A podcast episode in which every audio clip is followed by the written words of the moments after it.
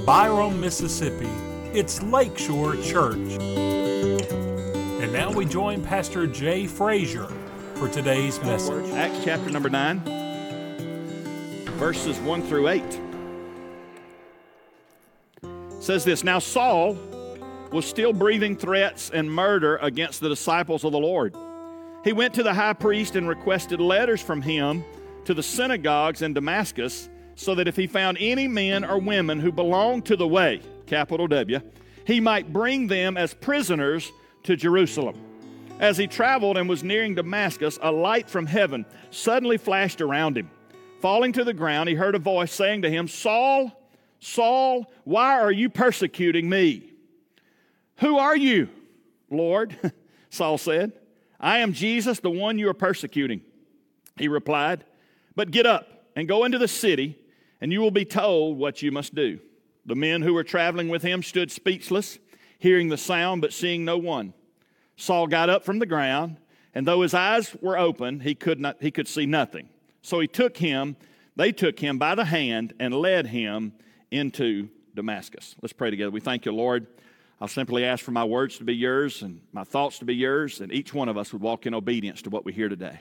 I pray for that one, including myself, that needs the light of God in their life. Whatever capacity that is, it's from knowing you as a personal Savior, making sure that our, our calling and election is assuring Christ, or Lord, if it's I need direction or discovery in my life, whatever it is, God, I pray for the light of God to shine on our lives today. And we'll be obedient to what you tell us to do, just as, as Saul was. God, we'll be careful to praise you now and forevermore, for we ask it and pray it in Jesus' name. And all of God's people said, Amen, amen. You may be seated. Thank you. How does change happen? And today I'm not just talking about a little curve or, you know, a little thing. I want us to think in big thing. What, what, what would it take for 180 degree change to happen? And when I think about Saul, and you might know or not know, but Saul will eventually be Paul in this sermon. But what we find out with Saul is he was going 180 degrees one way, and he had an encounter with Jesus Christ in the spirit world, and he was changed 180 degrees. What I find in studying about Paul and Saul, and I'll use those words interchangeably, what I find is unique in studying about him is God already knew his personality, he already knew his work ethic, he already knew his education and his intellect and all that. And all God had to do is get him going the right direction. So today I want to share that with you. What does it, what does it take for change to happen? You might not be familiar, you might be with the name Mark Batterson. Mark Batterson started a phenomenal church in, in Washington, D.C. You can go find it online and, and, that kind of He, he also authored several books. One of them is several books that, in, that are called The Circle Maker in different departments.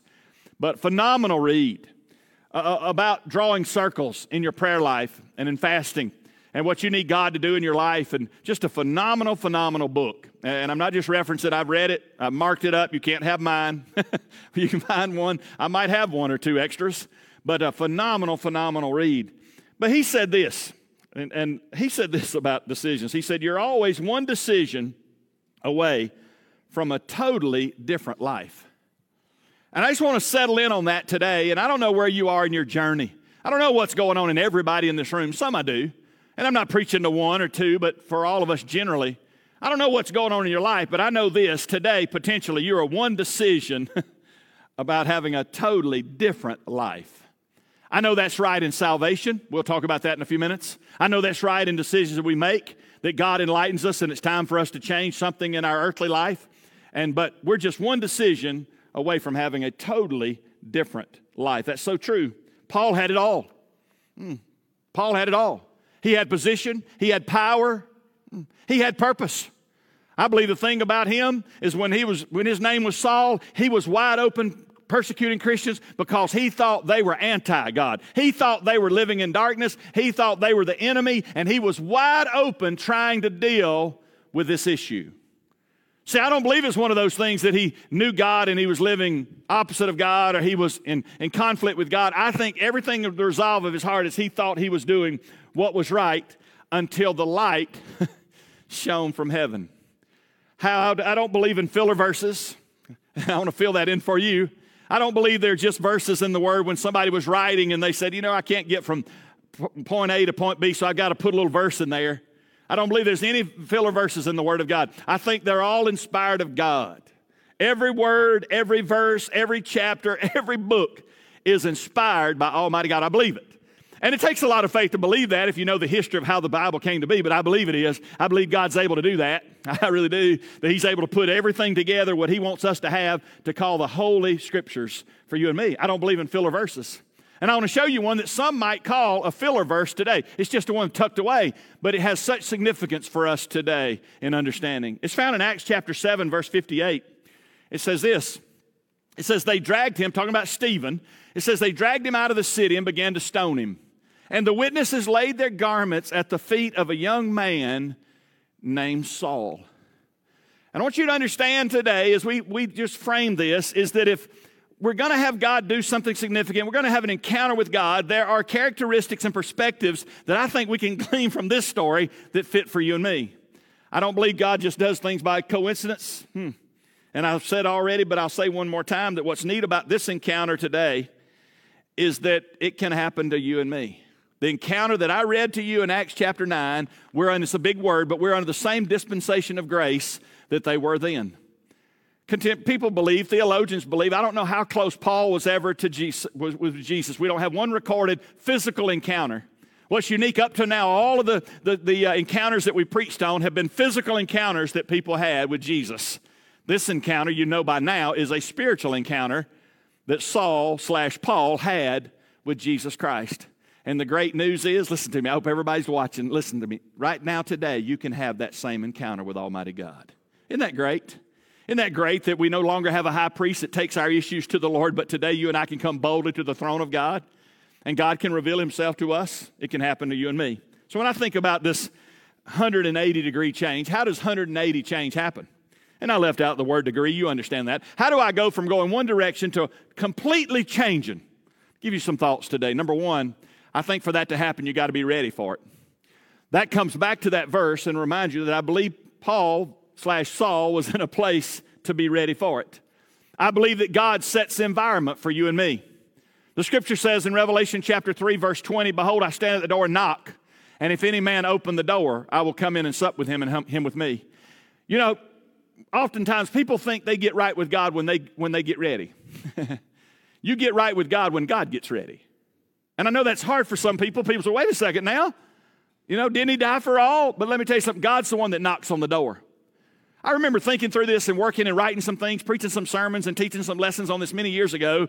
And this thought crossed my mind that, that if you're one of those that walks to your door several times a day or week and looks to see if anybody's at the door, you might need some friends. You hear what I'm saying? I mean, just think about that. That'd be crazy. How do you know somebody's at the door? The house that you live in has a door knocker on the door, or it has a place where you can knock, or it's wood and somebody can knock with their hands. We understand that in our culture. We also have doorbells. Today, it's amazing to me. About nine out of ten doors that I've gone to in our in our deal have a camera. you know, people people are watching. But what I noticed in this, a lot of people think in their spiritual life, you open the door of your heart when you get ready. Listen to me, and I know it's a play on words, but God gets us ready to open the door. He's the one that knocks on the door.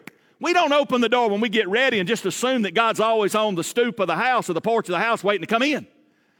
He sets us up. That's the reason a place like today, if you sense God speaking to you about something, it's big stuff.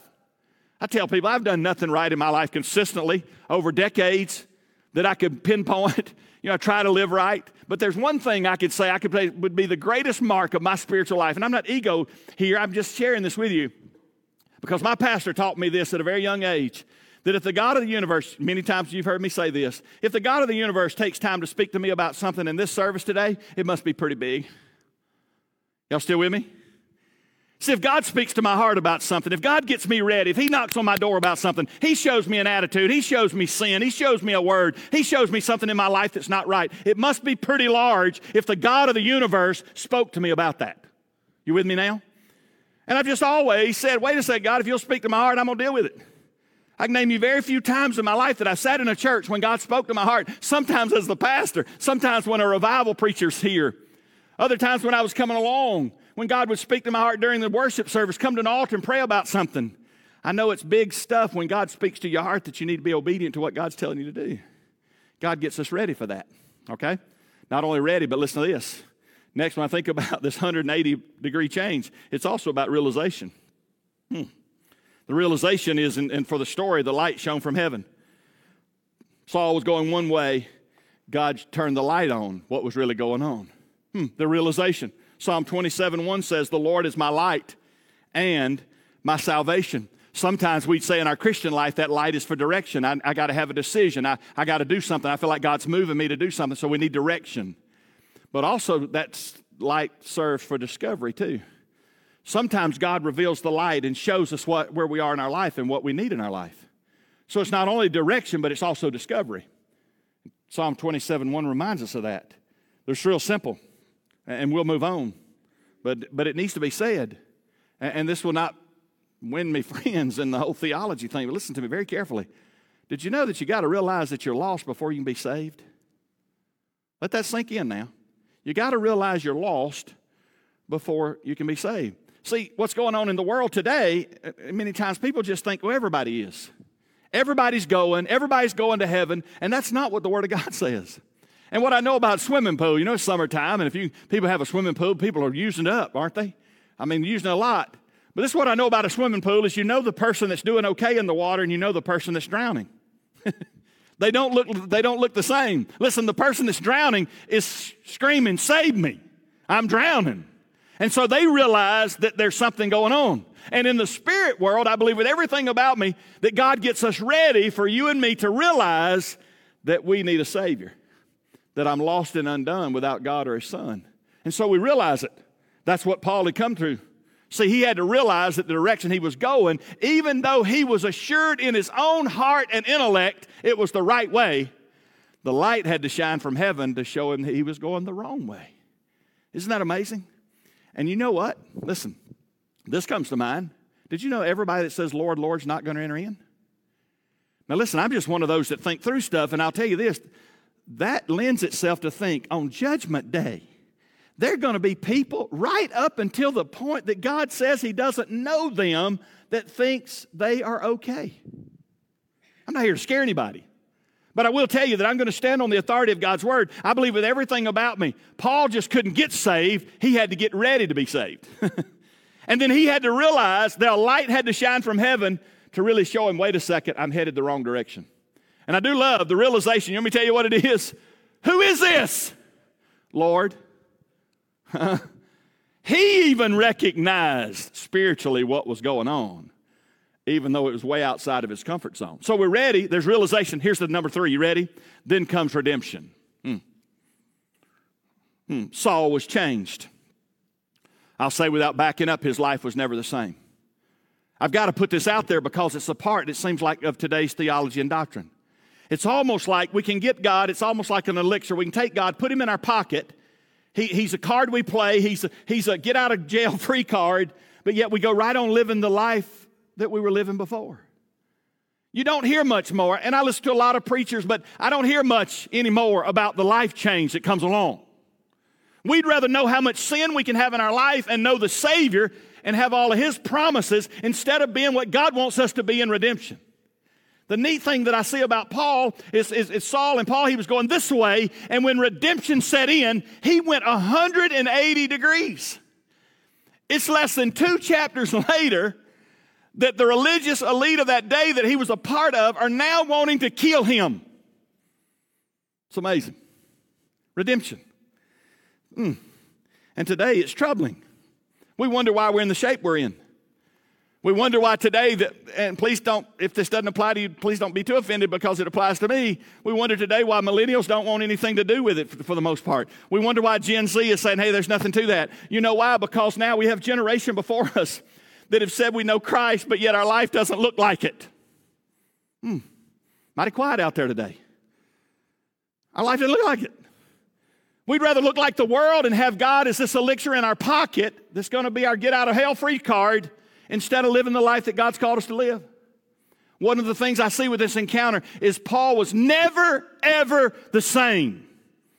And we have book after book after book he wrote to affirm that to us. We have what he went through.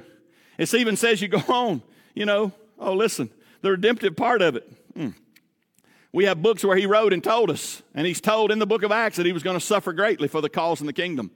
He never got over that. Two times in the New Testament, when he was writing, he, he referred to himself as the least of the apostles because he persecuted the church. Hmm. He never got over where he came from, but he never went that way anymore either.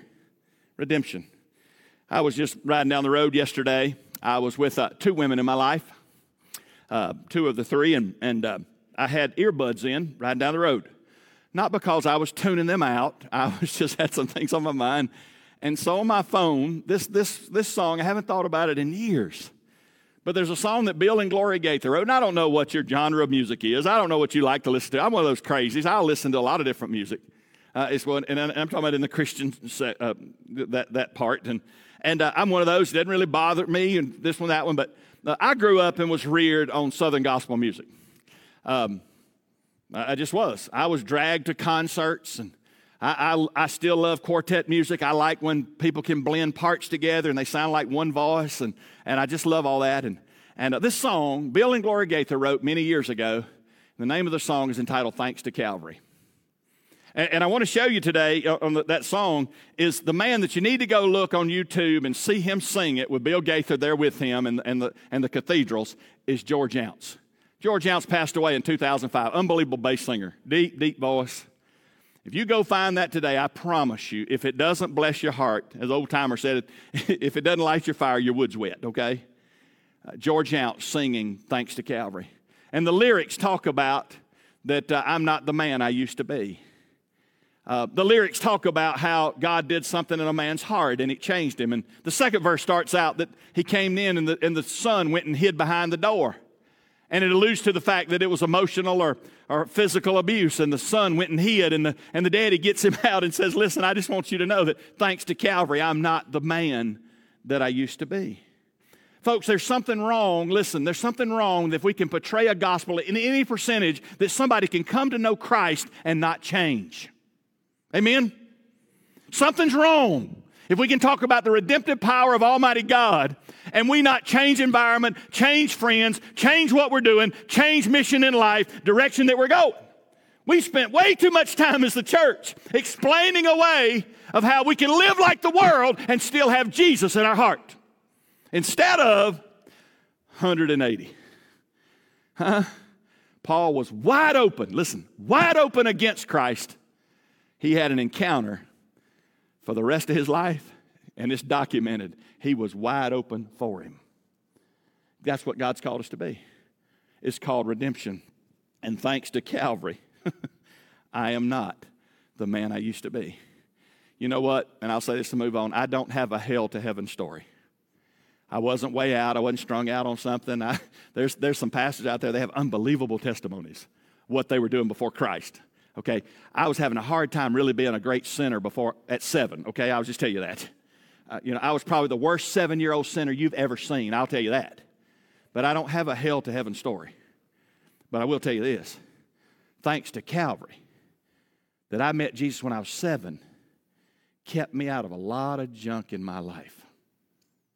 Amen?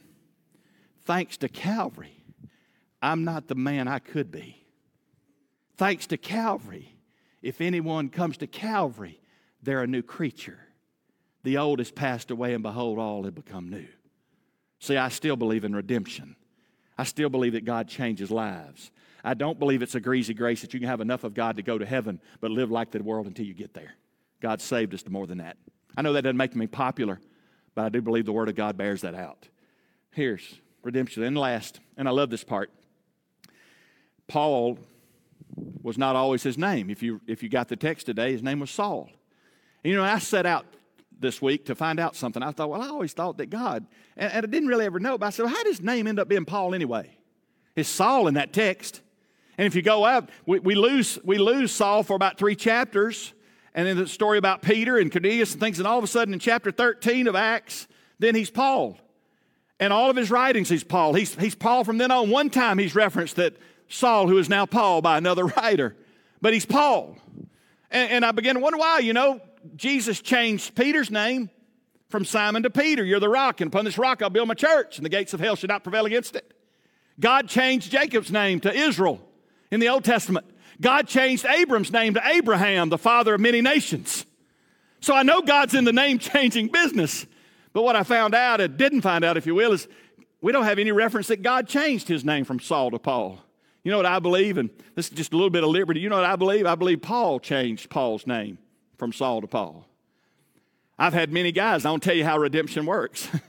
I believe there were times Ananias said it, and you go and look in just a few verses after that, God speaks to Ananias and says, Listen, there's a guy that's going to be down there on the street called Straight. I want you to go down there. I want you to touch him so he'll, be, he'll receive his sight again. And that Ananias said, Wait a second, that, that Saul character, isn't that the guy that was persecuting the church? Wasn't that he? He was killing people like me. Lord, is this it? Is this where it's going to end? he said, No, no, no, I got my hand on him. And he said something very profound. Go read it in Acts. It says he was going to suffer for me. Wow. Church, don't we need to hear that today? When I look around me, I could tell you some things that happened to me in the last two or three days that have rocked my world when it comes to my stand for Christ. We're living in a day and age where we've been bombarded by things that we're told to say that are right and stands that we're supposed to not take, that the Word of God says we're supposed to take. And I want to remind you this day and age that God's called us to stand. Hmm? Huh? God's called us to be different and look different. And I know that's not popular, but I'd rather be popular with God and take those stands that God asks us to. Oh, listen to me, the day and age we're living in, it's so true. It's so true. So here's where we are. I believe everything about me, this is the deal. Some would come up to Paul and say, Now listen, weren't you, what, weren't you got that guy that was doing all that? I said, Yeah, that was me, but I, I want to tell you something. That was Saul. That was before the light shone. Hmm. Then there'd be someone else. That's that guy. That's that guy that was doing all that stuff. I saw him. No, no, no, no, no. You're right, but that was that guy before the light shone from heaven. You know what we need, folks? This is where I want to end today. You know what we need? You, you know what makes the difference in our life? The light of God. I don't like talking about this kind of stuff, but I wasn't even out of Bible college. Huh. Wasn't even out of Bible college. We were going on a trip. We, we, were, we were summer workers. We were at a camp. There was about six of us. And we fought and fussed and didn't get along. We didn't like each other. We didn't want to be around each other. But, brother, when the light turned on, it's time to do worship service. We're all standing up there singing like we love each other and love God. We're teaching and preaching and telling everybody about the love of God, but we hated each other. And I remember in my own heart saying, God, if this is what it is, then I missed something somewhere. You know what happened that encampment for me that week? Literally, the light of God shined. I don't have time to tell the 10 minute story. Hmm. I wanted to quit the ministry. I don't like talking about that. I wanted to quit the ministry in 1995. It's nothing, something I don't like to talk about. And I won't, I won't be light about it. I don't have time to. I don't have time to be heavy or light about it. But I was tired of it. I'm going to quit. You know what kept me there? the light of God. Times in my life, things have gone on. Nephew of mine gets hit by a van out in front of my house. They're there for less than 24 hours. Hmm. I said, Lord, why in the world me? Why, why my house? Still deal with it today. Why, Lord? Why my house? You know what got me by it? Still continues to today. The light of God. I've said it for decades. I don't need the solution to my problems. What I need is the light of God. I need God's presence. And when He comes, I know it's going to be okay. Because Big Brother, the, the Savior, the Messiah, the friend that sticketh close to the brother has shown up. I know it's going to be okay. Amen. I know it's going to be all right because God has shown up. You know what the difference makers are? The difference makers when the light of God comes. Change Paul, change Saul to Paul, and it'll change you and me. I was thinking about this. I love word usage. And, and I was thinking along these lines the whole deal with, with word usage. Um, I started thinking about the word light and, and, and the word light that's the, the letters light or the word light that's in other words. And some things came to mind, and I want to share them with you quickly today. Um, the first one that came to mind is when I think about what makes the difference in the light, sometimes it's enlightenment. Sometimes, sometimes we need an answer. Amen? I mean, I've been there as a pastor where someone was trying to decide whether they're going to have treatment or not over cancer. When, when do you call off the dogs? When do you call off the doctors? When do you say enough's enough? You, you got to have enlightenment. Maybe it's a decision. Maybe it's an occupation. Maybe it's change. Maybe it's a calling. You, you, you need enlightenment. God, I need a decision. I need clarity. And when I think about the light, sometimes the light comes in enlightenment. It doesn't just shine on the Damascus Road, it comes in our heart and we know it. And when you know it, you'll stand. That's what I do know. So you need enlightenment. Let me show you another one. I think about light comes to mind. In this regard, we need sunlight. Sometimes we need warmth and comfort. Sometimes we need assurance. God, that you've got this. And today, I want you to know if you have something going on in your life where you need to know that God's guided, I just want you to know that He does. Sometimes we need the sunlight, and sometimes it's S O N sunlight. Even in the Old Testament, they had assurance that God Almighty was going to take care of them. Do you need that light today? First, do you need an enlightenment?